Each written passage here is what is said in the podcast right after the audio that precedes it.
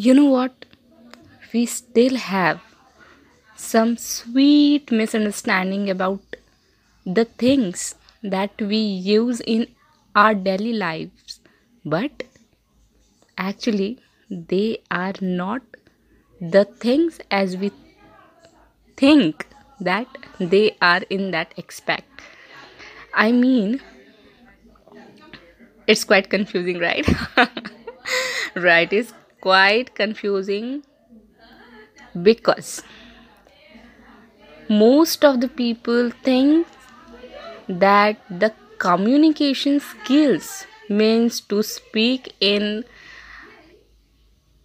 english language very fluently. But the fact is it's not true.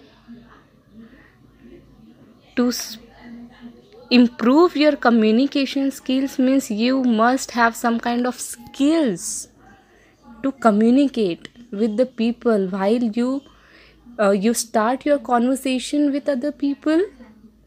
They get attracted towards you. They pay attention towards you. Right